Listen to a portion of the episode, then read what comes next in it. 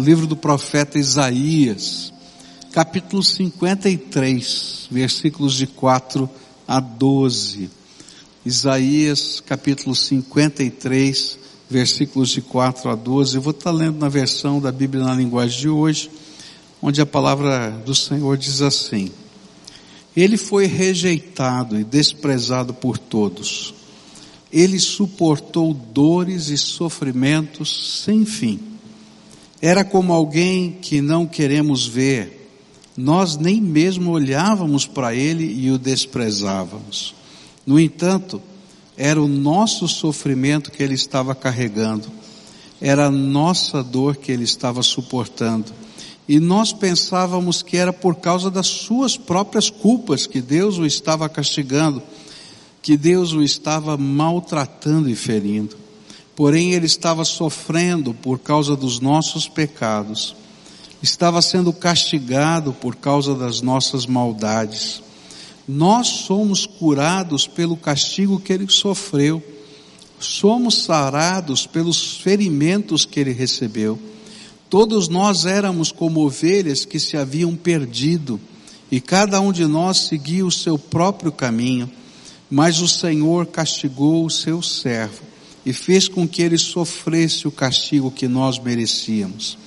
Ele foi maltratado, mas aguentou tudo humildemente e não disse uma só palavra. Ficou calado como um cordeiro que vai ser morto, como uma ovelha quando cortam a sua lã. Foi preso, condenado e levado para ser morto, e ninguém se importou com o que ia acontecer com ele. Foi expulso do mundo dos vivos, foi morto por causa dos pecados do nosso povo, foi sepultado ao lado de criminosos, foi enterrado com os ricos, embora nunca tivesse cometido crime nenhum, nem tivesse dito uma só mentira. O Senhor Deus diz: Eu quis maltratá-lo e quis fazê-lo sofrer, e ele sofreu a sua vida, ofereceu a sua vida como sacrifício para tirar pecados, e por isso terá uma vida longa e verá os seus descendentes. Ele fará com que o meu plano dê certo e depois de tanto sofrimento, ele será feliz por causa da sua dedicação. E ele ficará completamente satisfeito. O meu servo não tem pecado, mas ele sofrerá o castigo que muitos merecem, e assim os pecados deles serão perdoados. Por isso, eu lhes darei um lugar, eu lhe darei um lugar de honra, e ele receberá a sua recompensa junto com os grandes e os poderosos pois ele deu a sua própria vida e foi tratado como se fosse um criminoso. Ele levou a culpa dos pecados de muitos e orou pedindo que eles fossem. Pai querido, nesta hora, abre os nossos olhos espirituais, abre o nosso coração para ouvir a tua palavra e, Senhor, que o teu Espírito aplique essa mensagem ao nosso coração. É aquilo que oramos em nome de Jesus. Amém, Senhor. Bom, o tema dessa semana para a gente encerrar essa campanha, né? 4K Amor em Alta Definição, é justamente o tema desse, dessa profecia de Isaías. O amor pagou a sua conta. É? Então olha para quem está perto de vocês assim, o amor de Jesus pagou a sua conta. Pode falar. É, que coisa gostosa isso, né? E é interessante quando a gente entende o que Deus está fazendo. Olha que coisa tremenda.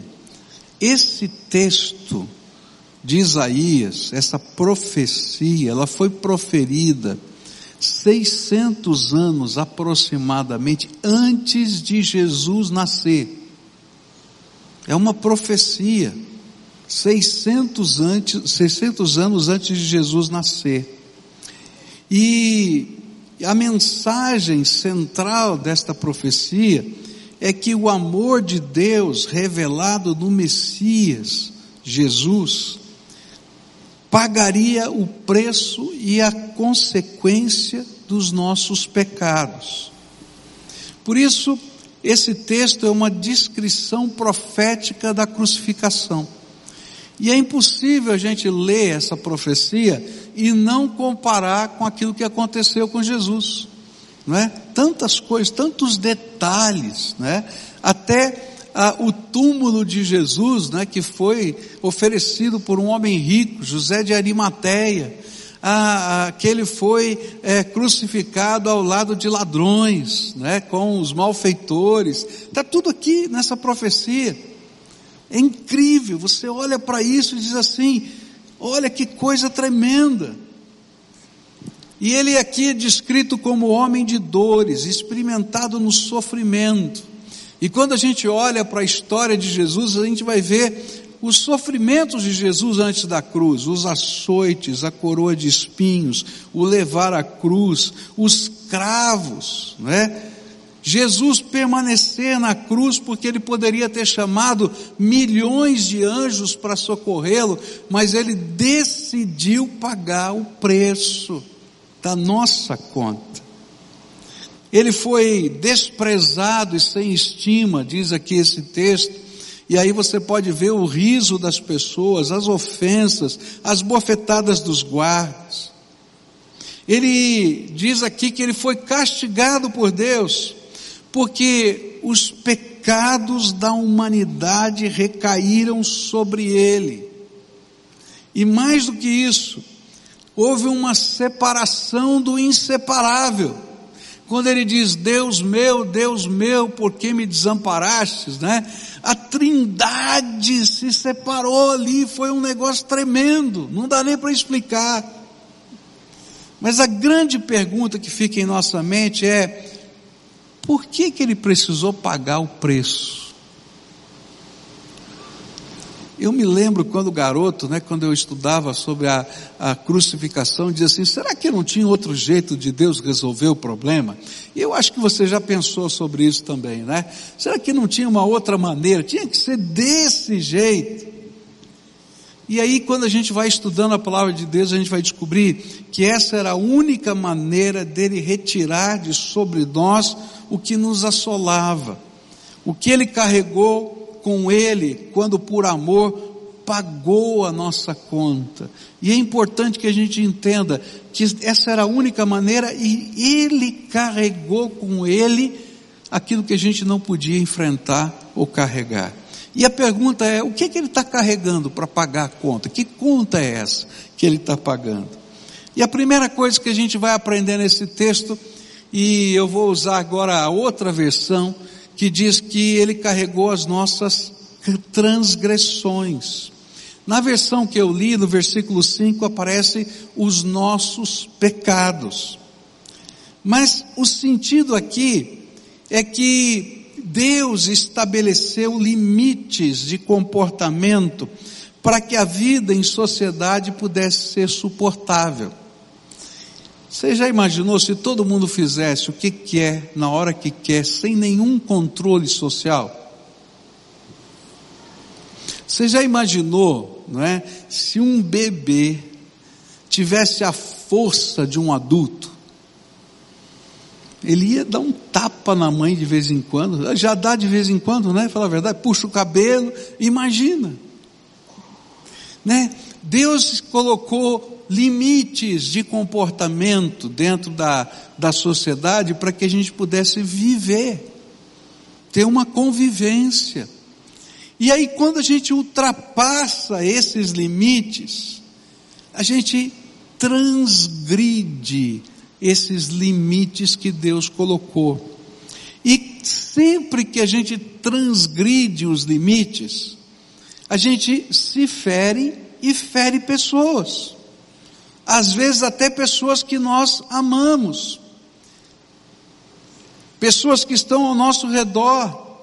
E a soma das nossas transgressões afetam toda a sociedade em que nós vivemos.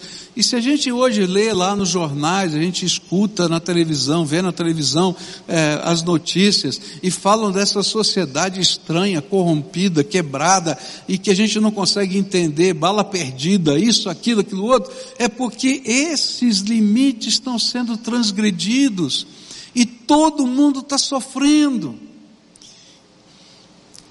E quando isso acontece, ofendemos a santidade de Deus.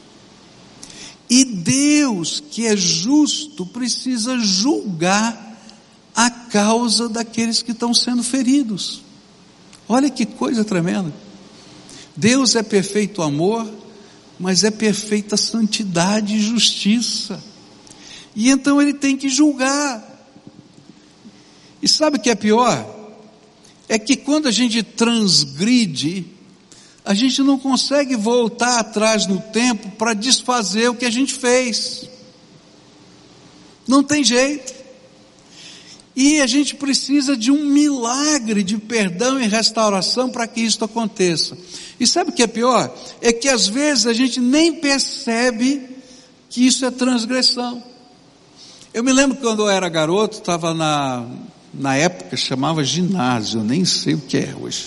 Tá? Acho que é é, meu Deus mesmo, faz tempo, né? É, é o que que é? Fundamental? Não, o que que é isso aí? Médio, ensino médio, mudou tanto, já foi, né, tanta coisa, deixa eu falar. Bom, é, eu me lembro que eu estava lá, né? E eu tive uma ideia mirabolante. Olha que coisa de doido, minha ideia, sensacional. Eu fazia, eu vou fazer uma pegadinha. Aí eu peguei a porta da sala, né, de aula deixei ela entreaberta, coloquei uma régua entre a porta e o batente, né? E coloquei a mala de um cidadão cheia de livros, pesada, pendurada naquela, naquelas, naquelas réguas ali naquele lugar.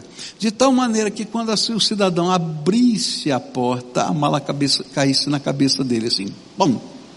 Bom, você imagina, ideia mirabolante a minha, né? Engenharia pura. Aí entra um garoto, e o pior é que era o mais franzino da classe. E de repente, quando ele abre a porta, aquela mala pesada vem direto na cabeça dele. E ele com aquela pancada aqui, ele vai direto no chão e bate a cabeça no chão. E aí machuca o nariz, começa a sangrar o nariz dele. Aí baixa todo mundo lá para socorrer o moço e tal, etc. E aí dizem, pergunto, quem é que foi o cidadão que fez isso? E eu levantei a mão, né? Fazer o quê? Fui eu mesmo, né? Vai para a diretoria. Aí eu fiquei lá na diretoria esperando a hora, só aquelas horas lá de ficar esperando a hora de falar com o diretor, já estava com o estômago doendo e tal. E a hora que eu sentei na frente da diretora, ela pegou a minha ficha e eu, eu ia muito bem na escola, eu era excelente aluno. Ela olhou as minhas notas, olhou para mim, olhou as minhas notas, olhou para mim, falou assim: rapaz, por que que você fez isso? E sabe, eu nunca mais me esqueci dessa pergunta, porque isso tem a ver com as nossas transgressões. E eu olhei para ela e falei: não sei. E quantas vezes a gente transgride os limites da vida?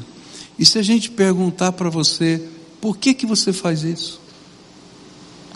E às vezes está acontecendo uma tragédia à sua volta, está acontecendo um monte de situações complicadas, e alguém chega para você e diz assim, mas por que que você fez isso? E aí você olha para o fundo do seu coração e diz, não sei. Mas o fato é que as suas transgressões e as minhas transgressões não afetam só a gente, afetam todo mundo que está à nossa volta. E por causa disso, Deus tem que julgar a causa das pessoas, porque Ele é justo. E aí você tem uma dívida impagável, não dá para voltar atrás, já aconteceu, não dá como você consertar, porque já quebrou, está entendendo? E aí a gente precisa de um milagre de Deus. E é disso que esse texto está falando. Que um dia Deus olhou para cada um de nós e viu o inconsertável.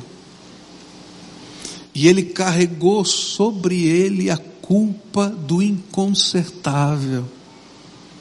E pelo poder do seu Espírito Santo, ele começa uma obra de restauração, de cura, de transformação. E quando a Bíblia fala que Ele carrega as nossas transgressões, Ele diz que Ele vai carregar os nossos sofrimentos, que Ele vai carregar as nossas enfermidades, que Ele vai carregar as nossas dores. Sabe por quê? Porque não tem jeito, queridos, dele tratar o pecado se Ele não trabalhar tudo mais que está à volta. E quando Jesus vem na nossa vida, Ele não apenas perdoa os nossos pecados, mas Ele começa uma obra de transformação na nossa vida. Ele começa a fazer o impossível, que é uma obra de restauração. E sabe, o lindo dessa história é que essa obra é uma obra de arte de Deus que a gente não consegue entender como ele conseguiu conceber essa transformação. Por isso Jesus carregou sobre nós, e ele veio esse, veio esse mundo para carregar com o seu amor as nossas transgressões, pagar a nossa conta, que nós nunca poderíamos pagar e fazer restaurações que nunca conseguiríamos fazer. E ele então acerta as questões de justiça com o Pai, pelo poder do seu sangue remidor, mas opera transformação e restauração que são milagres que só ele poderia realizar. E hoje, o amor de Jesus quer pagar a minha conta e a sua conta. É assim que funciona. Mas eu queria, antes de encerrar, falar de mais uma coisa. Aqui no versículo 5 ele fala de transgressões, que na minha versão estava com o pecado, mas ele apresenta uma outra coisa, ele diz assim, na versão antiga diz iniquidades, aqui diz nossas maldades. Uma pessoa iníqua é aquela que transgride as leis, as normas morais e éticas, sem qualquer tipo de ressentimento ou escrúpulos. A iniquidade está normalmente relacionada com o cinismo e a falta de caráter. É uma depravação assintosa. E é por isso que a tradução que lemos aqui, que eu li aqui, descreve isso como maldade. Às vezes nós ultrapassamos os limites como um acidente de percurso na vida, mas há muitas outras vezes que esses limites são ultrapassados intencionalmente e até maldosamente. Nós sabemos que estamos errados, mas cremos que podemos controlar os efeitos do nosso erro que nós vamos controlar o que poderia ser consequência do erro, sem se importar muito com as possíveis consequências. E aí a gente opta em correr o risco de ultrapassar os limites de Deus que Ele estabeleceu para o viver bem no meio da sociedade. Isso a Bíblia chama de iniquidade. Quer ver um exemplo bem claro disso? Todo mundo escuta isso na televisão, né? Se você beber, não dirige. Não é isso que está lá? A lei diz: olha, se você bebeu e dirigiu e cometeu um acidente, tá? Você fez algo que tem culpa. Por que que tem culpa? Tem dolo, tem, porque você decidiu correr o risco. Você sabia que podia, você não tinha o controle, você sabia que você decidiu, então você tem dolo, você fez isso dolosamente, maldosamente, essa é a ideia. Não é assim? Agora, não é só nisso não que a gente age desse jeito, não é? Não é só assim não que a gente age desse jeito. A gente vai descobrir que isso faz parte da história. Adão e Eva no jardim, eles decidiram dolosamente pecar. Quando chega lá a serpente e diz assim para eles: Olha, quer dizer que vocês não podem comer de nenhuma árvore desse jardim? Eu falei: Não, Deus disse que eu posso comer de todas, menos dessa aqui. Porque no dia em que eu comer, Ele disse que nós vamos morrer.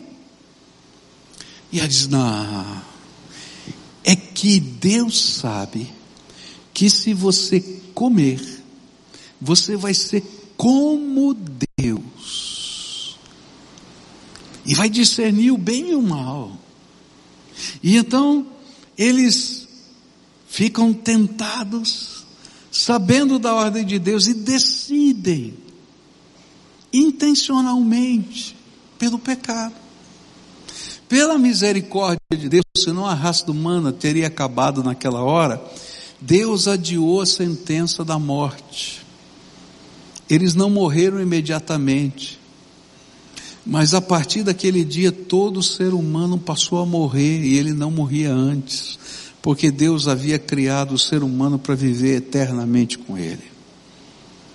Mas a morte se instalou no nosso DNA. porque ninguém consegue controlar, ninguém consegue controlar os efeitos do pecado. E aí Deus vai olhar para o mal intencional, não o acidente. E olha, e Jesus decide pagar a conta do mal intencional.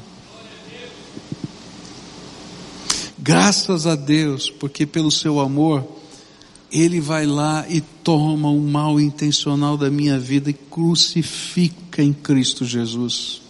E é por isso que Jesus foi pregado na cruz. E os pecados e as maldades de todos nós puderam ser lançados sobre Ele retirados de nós. Eu acho até que na, na sabedoria divina, isso, isso não está na Bíblia, isso aqui é da minha cabeça, tá?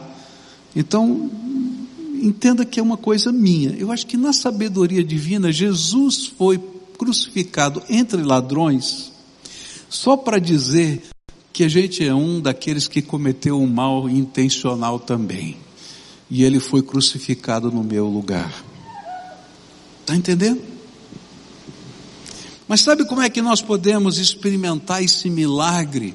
Não só do perdão, mas dessa transformação, onde Jesus começa a mudar o nosso caráter, a nossa visão, e aquilo que parecia ser tão sem importância, que era transgressão, passa a ser valor para a nossa vida. Eu quero fazer a vontade de Deus na minha vida.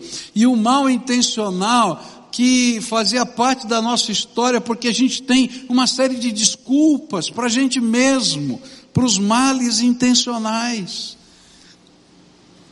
E aí entra o Espírito Santo e começa a mudar a nossa natureza. Mas sabe como é que isso acontece? É quando a gente se arrepende dos nossos pecados. E pela fé a gente crê no poder do perdão de Jesus e da restauração que só Ele pode fazer. E a gente se entrega a Ele, para que através do seu Espírito Santo Ele comece a desenvolver dentro de nós uma nova vida.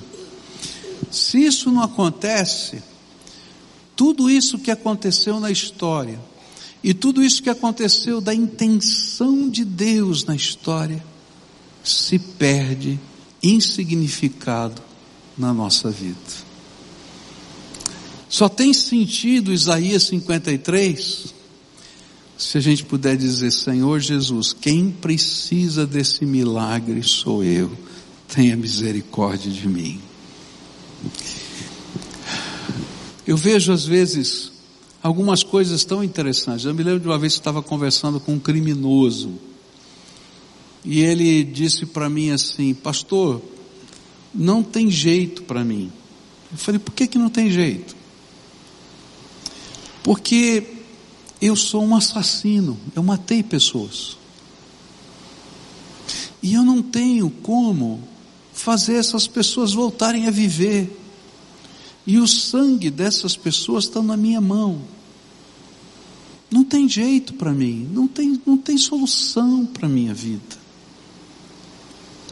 E eu pude falar para ele do poder do sangue de Jesus e daquilo que Jesus fez na cruz do Calvário por ele. E aquela pessoa em lágrimas teve a oportunidade de se entregar a Jesus, crendo que o impossível podia ser tratado por ele.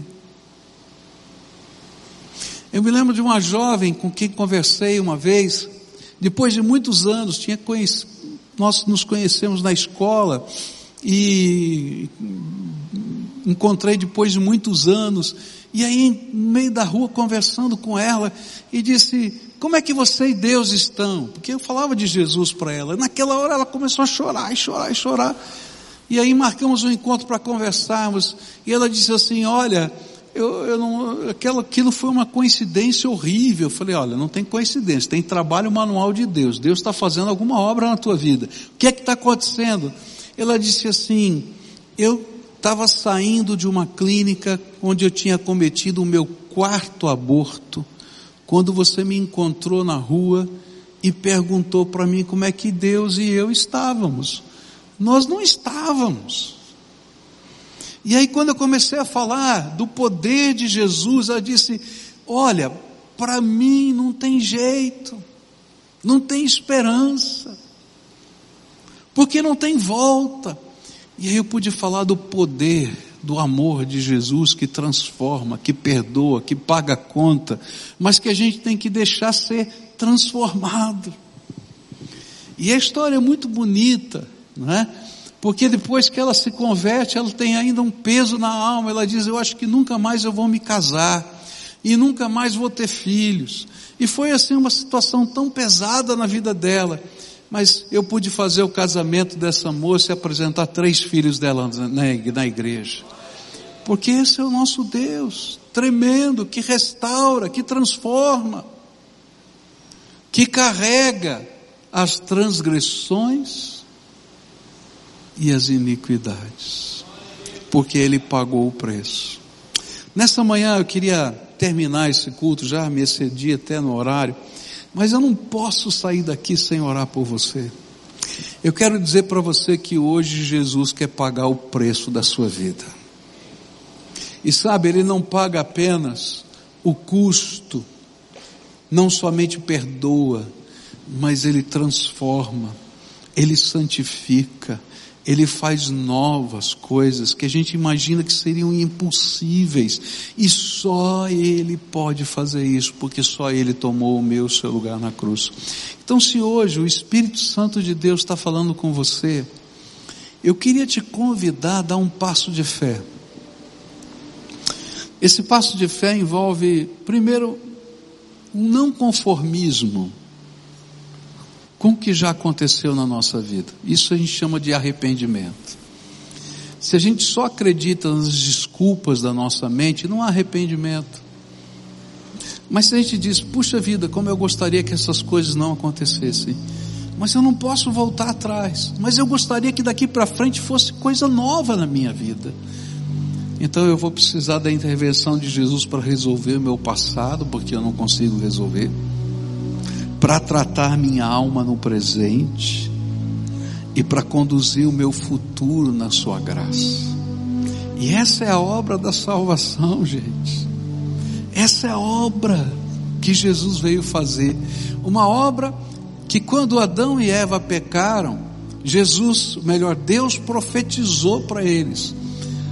Da descendência da mulher vai nascer um que vai esmagar a cabeça da serpente que 600 anos antes de Jesus nascer, o profeta Isaías descreve tudo aquilo para que a gente soubesse que havia um plano eterno de Deus.